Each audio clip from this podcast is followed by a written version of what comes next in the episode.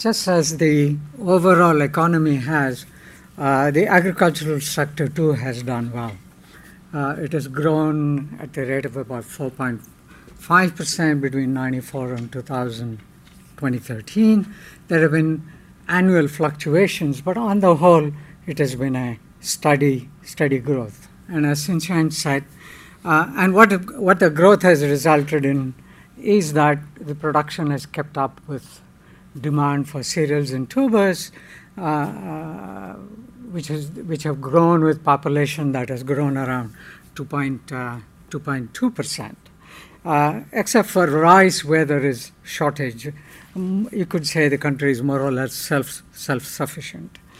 As Sunshine said, land and labor productivity both have grown, but only a very modest growth in land productivity, which are the what we call talk about yields, and much higher growth in labor productivity, which has really resulted in increased labor productivity along with opportunities in non-farm activities uh, in the peri-urban areas. Uh, rural households have been able to increase their incomes, uh, which is reflected in increased consumption, and then rural poverty has uh, uh, declined. But we can say this is not all that successful on two counts. One is it hasn't been able to compete internationally and develop new additional exports apart from cocoa. You know, Ghana is a major exporter of cocoa. It hasn't been that successful. Pineapple was was one uh, non non traditional export that Ghana had developed that fell through, which which kind of revealed some of the weaknesses of the agricultural sector. It wasn't dynamic enough to really uh, uh, respond to increase even in cocoa. What captures Ghanaian imagination is a million tons of cocoa. There's been now it is producing around 650, 700, 700,000, uh, and they need to increase that. Again, the challenge is how do you replace old trees and so forth. And the another issue is it hasn't been able to compete, become competitive domestically to substitute for imports. Ghana is a major exporter of some of the uh, fresh vegetables as well as rice, and mostly in processed goods. And strangely, uh, uh, um, fruit juices, for example, it's a major exporter, importer of fruit juices as well as uh, tomato tomato products. So in both developing exports as well as substituting for imports, which is an opportunity, has kind of failed.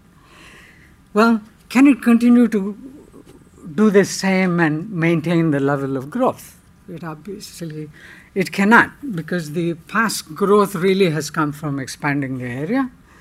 Although overall per capita availability of land has declined, but farmers have managed to expand the area cultivated by shortening the fallows as well as expanding production to virgin lands, but virgin lands are nearly becoming exhausted. Farmers who used to cultivate uh, uh, yam up north have moved to the middle of the country in order to get fertile land to produce yam. So that is a challenge.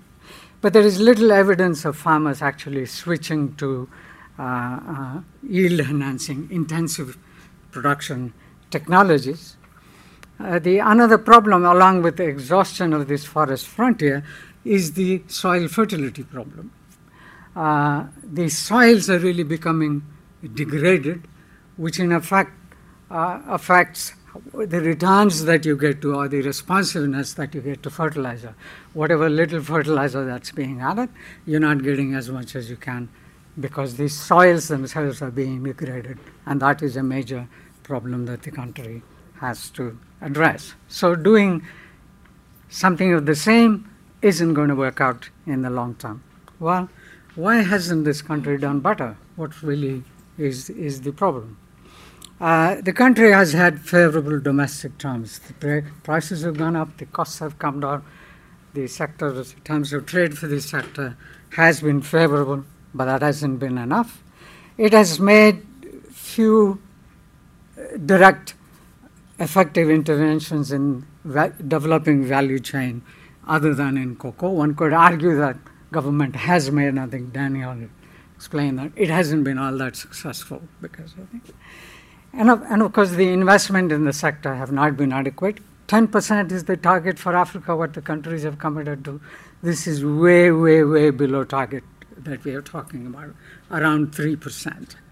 Within that, there is a misallocation within the sector in the sense that uh, cocoa sector relative to the output gets much higher investments, largely because cocoa revenues themselves are taxed and government plows that in, rest of the sector doesn't. But both sectors, I mean, the returns to the investments in the sectors have been positive and much higher in the non-cocoa sector, consistent with really underinvestment in the non, non-cocoa sector. What about the farmers? Have the farmers been responsive?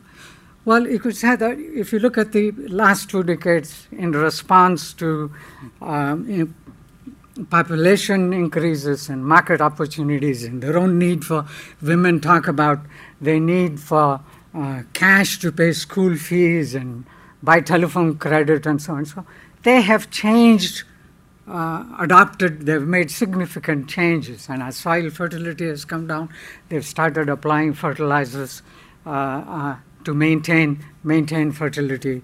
They've changed crops They've commercialized new crops, even maize, some of the yellow maize uh, uh, was new. Farmers have adopted them. So they are quite responsive, which makes us think that if only government had done more in order to come up with intensive technologies, then uh, uh, uh farmers would have done a, a, better job of intensification. We're talking about improved seeds, irrigation, credit markets, and so forth. Well, when we talk about interventions, cocoa board comes to mind. Uh, this is what most people say. Why can't everything else be managed like cocoa board? There are limitations as well. I mean, as there are three, cocoa board model doesn't work for everything. Cocoa board isn't responsive to, I mean, is responsive, but it's not going to entirely solve all, it hasn't been effective in solving all of the problems. So we need to keep those keep those in mind when we think of whether the cocoa board model. But what is interesting is some public attention to critical areas. What are some of the examples of areas which where the government could have paid attention and solve some of the problems? One is really the quality control. Uh, recently, I think just three or four years ago, I think Europe banned uh, uh, import of vegetables from Ghana because of uh, quality control. On the other hand, Cocoa Board does a very good job of maintaining quality. Uh, our, if you compare, look at various uh, value chains, you recognize that investments downstream comes from the private sector, so long as you get the production right and see examples like cashew and rice milling, for example. If you have a large rice mill, you have problem really getting decent rice coming from production. That's where really the state needs to come in. The other, I mean, seed is still a problem. Government is a big buyer of seed, but the seed sector itself is not all that uh, developed. And the other areas, are, you know, appropriate nutrient packages as well as uh, some of the crops uh, damaged by serious disease and pest infestation. Those are issues that the government needs to pay attention to. Okay, that's all.